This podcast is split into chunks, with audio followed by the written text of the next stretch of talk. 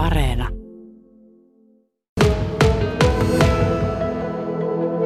No totta kai on kiitollinen kuntalaisille, että ovat antaneet äänensä tässä vaiheessa ainakin näiden ennakkoäänten perusteella näyttää siltä, että pystyn jatkamaan valtuustotyöskentelyä ja totta kai on Viereman kokoomukselle kiitollinen, että pyysivät ehdokkaaksi.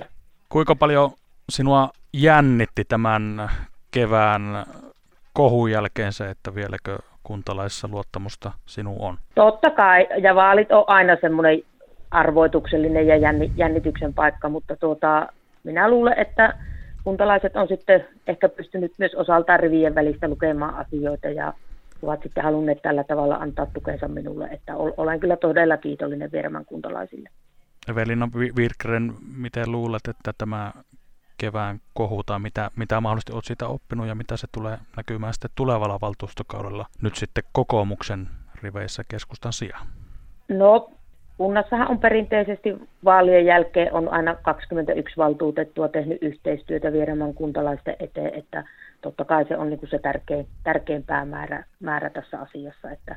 Kuinka paljon vaikeampaa se tulee olemaan sitten kokoomuksen valtuutettuna? Keskusta ainakin tässä vaiheessa laskua jatkaa ihan selvästi suurimpana puolueena, vaikka siellä vähän pudotusta on. Kokoomuksella tällä hetkellä tulossa kaksi valtuutettua, niin mitenkä paljon se vaikuttaa siihen, että miten paljon asioita voi saada läpi pienemmässä puolueessa?